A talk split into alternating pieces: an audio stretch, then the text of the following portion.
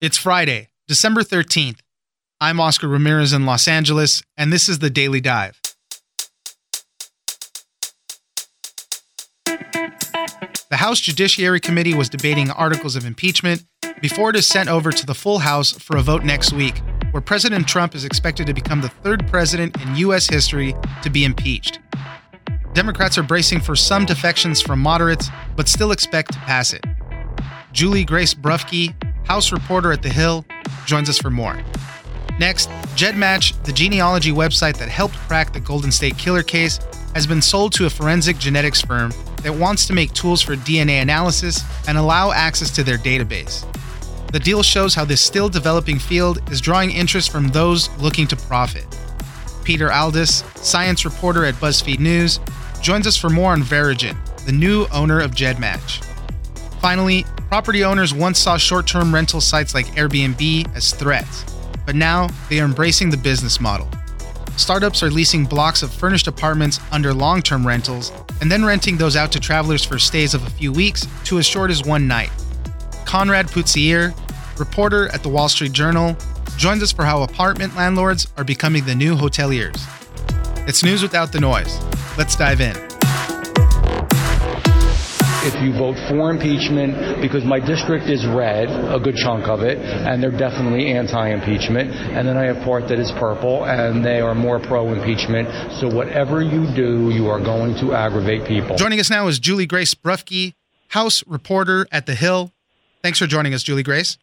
Well, thank you so much for having me. The Judiciary Committee is going over the articles of impeachment. There have been a few fights. We're all awaiting really the full House vote next week to see if President Donald Trump will be impeached. Everybody kind of is expecting that to happen. But uh, the Republicans have been using their time to offer a ton of amendments. And the way that this committee hearing is going is like anybody can offer up an amendment and then everybody gets to weigh in. So it's kind of a big, long procedure. I think it was Jim Jordan of Ohio offered an amendment to just flat out eliminate the abuse of power article. Juliegrace, give us some of the highlights of what's been going on a lot of the minority members that I talked to were pretty upset they didn't get a minority hearing, which they feel kind of conflicted with the rules that were set forth on impeachment initially there. So I think it's kind of particularly fiery because of that. I think the most heated moment was probably when Hank Johnson brought up Matt Gaetz' DUI after he was going after Hunter Biden. So that seemed to be kind of the most combative moment that I witnessed. Explain that a little bit more because I know they he brought up Hunter Biden's past drug abuse and whatnot. And then uh, he didn't na- call him out by name, but he did say something. Well, I wouldn't be talking if you know somebody else had a DUI and things. I explain what happened there. Matt Gaetz had offered an amendment. I believe it was uh, to change some of the language to replace Joe Biden's name in uh, the investigation Trump, uh, the Trump administration was allegedly pushing for to say that it was focused on Burisma and Hunter Biden so Matt Gaetz was highly critical of Hunter Biden, kind of some of the controversies that have been there, and then uh, Congressman Johnson kind of shot back at him, and as you said, did not name him by name, but it's like the pot calling the kettle black. So definitely was tense. All of this, I mean, really, it's just a lot of jockeying back and forth about procedure. Really, nothing is changing, and all eyes turn to next week and the expected vote from the full House. We're expecting it to pass and for Donald Trump to be impeached. But the House Democrats are expecting some defections among the moderates on their side. What do we know about that? Sounds like there's probably going to be roughly half a dozen members that are buck party lines there and vote against it. Now, from the members I've talked to, they're expected to kind of be the moderate Democrats that won districts during the midterms that Trump had won in 2016. So they're kind of in a difficult position there that a large part of their constituents are still pro Trump. So um, I think for those are kind of the members to uh, look out for next week on the floor. But by all accounts, I mean, they can have those defections there and it would still overwhelmingly pass with all the Democrats uh, yeah, obviously voting for it. I don't think Nancy Pelosi is particularly worried about the whip count at all there. I think so far Jeff Van Drew seems to be the only member I've heard that's really come out and definitively said he plans to vote against them. Republicans are not expecting anyone to buck the party there. They, Kevin McCarthy said today he didn't even think they really needed to be whipping it on their side. Now, they did hold a formal uh, whip count during votes on Thursday, and uh, it seems like they're going to be able to kind of keep everybody in line on that side.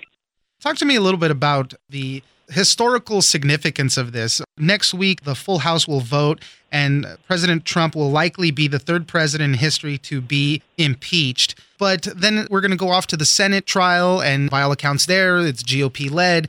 Everybody thinks he's just going to be acquitted there. What is the sense of the public, maybe? Like, since we already kind of know where the pieces seem to be falling, are people even interested in this whole thing?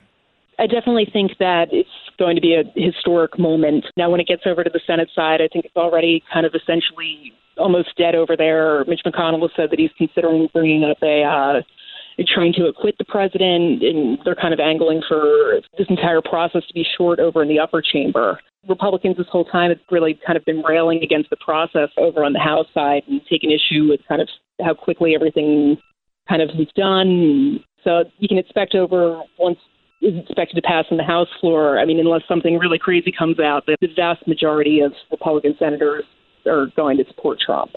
Are Democrats overall nervous in the conversations that you've been having how this will all play out, considering that fact that it, once it gets to the Senate, by all accounts, it, the president will be acquitted there? I don't know if I'd call them nervous. I would say on the House side, from House Democrats I've talked to, a lot of those moderate members are kind of worried about how their vote's going to play in 2020 whether they're really going to be hammered by Republicans on that. There would be a ton of money on ads and that sort of thing going into trying to flip those House seats back. So I think that's kind of the main concern from the Democrats I've talked to. I've talked to a number of moderate Democrat members that kind of uh, really been weighing their options on that front. Now, I've also talked to a lot of Republicans on that front that said they're already planning to kind of hammer those members because they voted for the resolution kind of approving the procedure for the entire probe. So whether or not their vote will impact them come 2020 or whether the public will even kind of have this on their radar at that point also kind of remains to be seen. Juliegrace Brufke, House reporter at The Hill, thank you very much for joining us. Well, thanks so much for having me.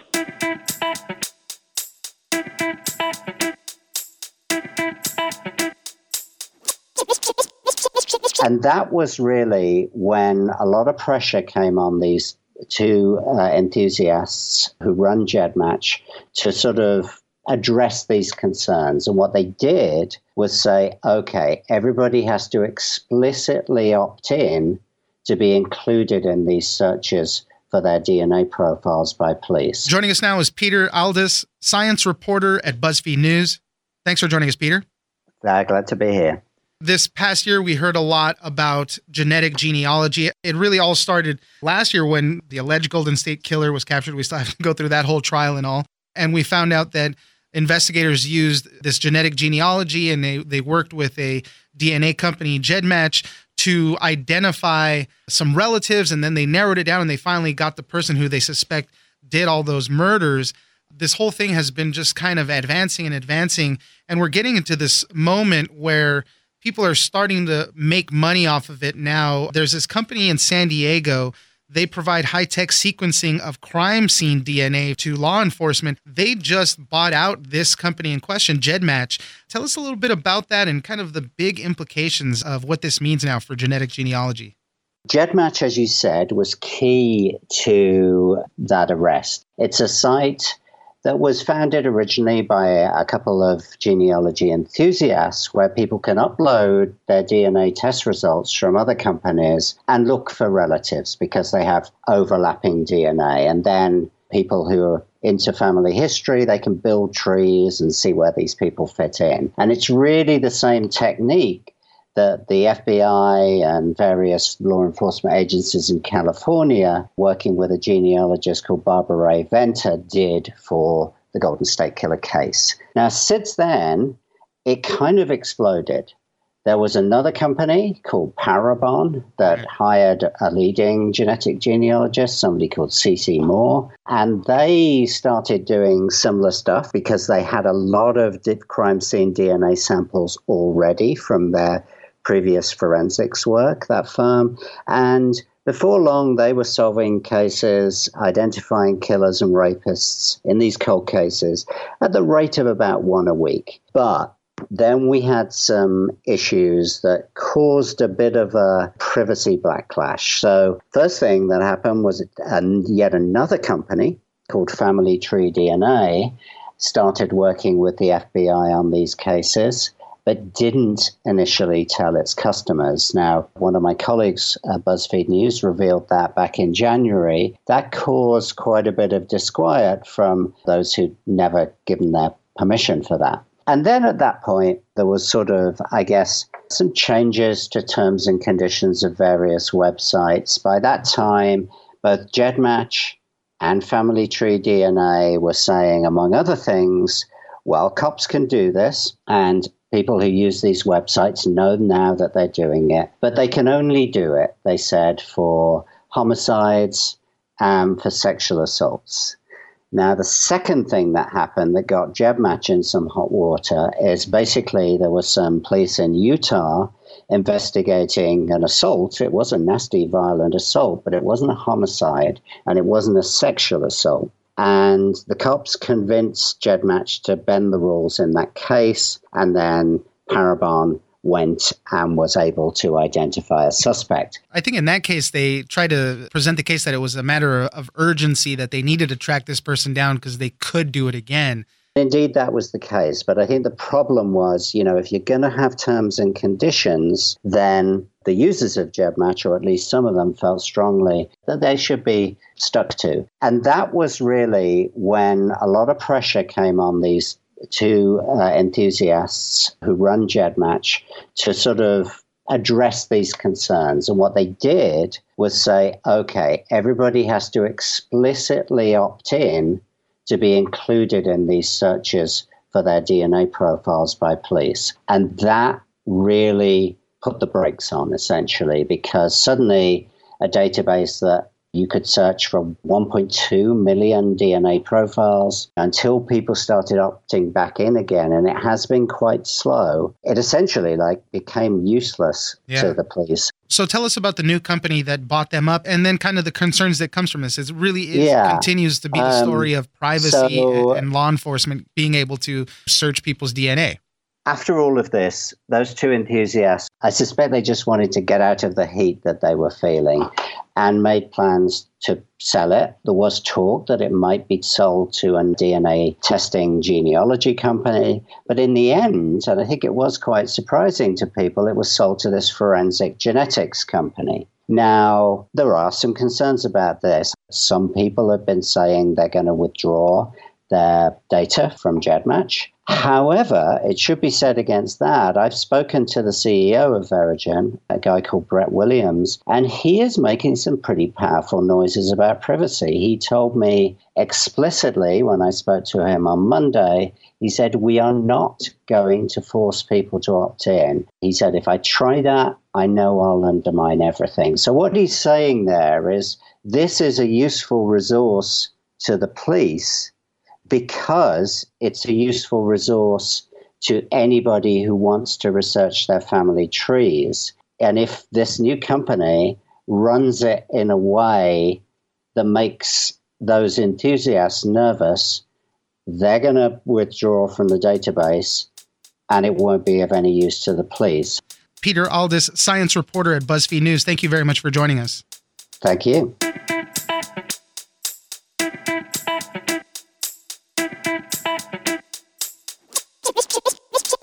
We're starting to see now is that change completely. And in part because of these professional operators that are becoming more common, you're seeing more and more landlords decide, hey, there's a lot of demand for short term rentals. Uh, a lot of people like renting apartments as opposed to renting hotel rooms. Why don't yeah. we try to make some money and partner with some of these operators? Joining us now is Konrad Putzier, real estate reporter at the Wall Street Journal. Thanks for joining us, Konrad. Thanks for having me for a while, property owners, apartment complexes, new developments were seeing short term rental listings like Airbnb as a threat, but now a lot of them are starting to embrace them. This specifically happened actually with my wife. She had to go on business and work in Boston actually for about two and a half months. And she did this. She actually rented out a whole apartment in this big apartment building rather than doing like something smaller, an Airbnb or, you know, somebody's house, things like that. So tell us a little bit about how this is changing and how apartment landlords are starting to get into this game. We're all familiar with Airbnb, right? People renting out their guest house or a spare room via this website. And that was the business model for a long time. What you're seeing now increasingly is companies that lease entire apartment buildings or lease floors of apartment buildings and turn all these apartments into furnished short term rentals. So basically, hotel rooms that look like apartments, and then you can book them. And often you can book them via Airbnb or you can book them via different listing sites. So this business model has really expanded. And one of the things that happened sort of in conjunction with that that was really interesting is that the real estate industry has completely changed its attitude to this whole short term rental model. So, as you pointed out, initially a lot of property owners, a lot of apartment landlords saw Airbnb as the enemy, or maybe enemy is too harsh a word, but they saw it as a problem. You have all these tenants in your building, and if some of them decide to sublet their units via Airbnb, you as the landlord face all these risks. Like maybe your tenants violate local laws because Airbnb is illegal in your city and then maybe you as the landlord are liable. And there's all sorts of related risks to that. And on a more basic level, tenants are making money with your apartments, and you as the landlord aren't making money. And right. I think just on like a basic emotional level, a lot of landlords just didn't like that. So for a long time, property owners just were anti-Airbnb and, and helped lobby against the listing site in different cities. What we're starting to see now is that change completely. And in part because of these professional operators that are becoming more common, you're seeing more and more landlords decide, hey, there's a lot of demand for short term rentals. Uh, a lot of people like renting apartments as opposed to renting hotel rooms. Why don't yeah. we try to make some money and partner with some of these operators? And even in a lot of other situations, like I said, maybe it's a brand new development and you really just haven't gotten all of your long term tenants in there, this is a great way to make money in the meantime and bring it up to capacity and with these short term rentals because the demand for it is out there. Say you build an apartment skyscraper in New York or Miami or wherever, and it has whatever, 200 apartments, 500 apartments. It takes a long time, even in the best of markets, for all these apartments to be rented out to tenants. During that time, when most of your apartments are empty, you as a property owner lose money, right? Because you have your mortgage costs, you have to pay all your staff, and you're not getting a lot of income from tenants.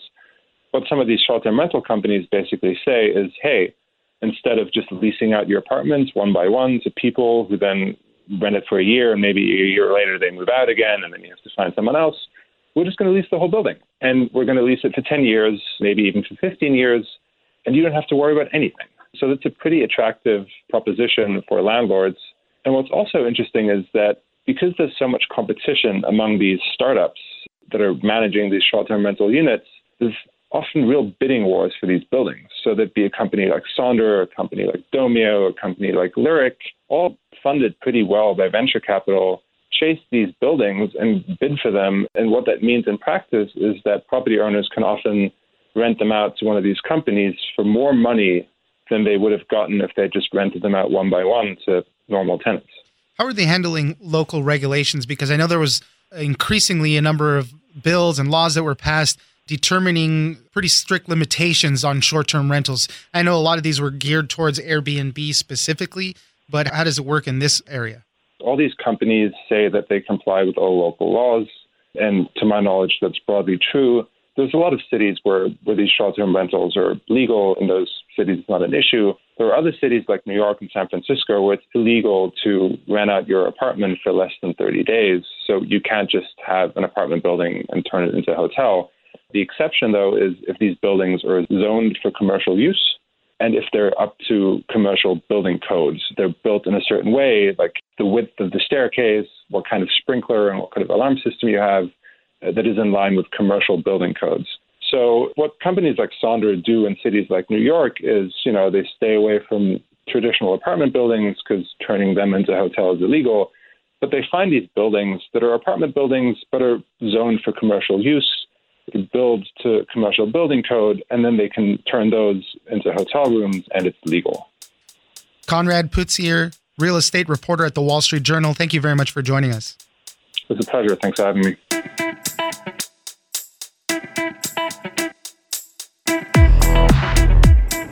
That's it for this week. Join us on social media at Daily Dive Pod on both Twitter and Instagram. Leave us a comment, give us a rating, and tell us the stories that you're interested in. Follow us on iHeartRadio or subscribe wherever you get your podcast. This episode of the Daily Dive was produced by Victor Wright and engineered by Tony Sorrentino.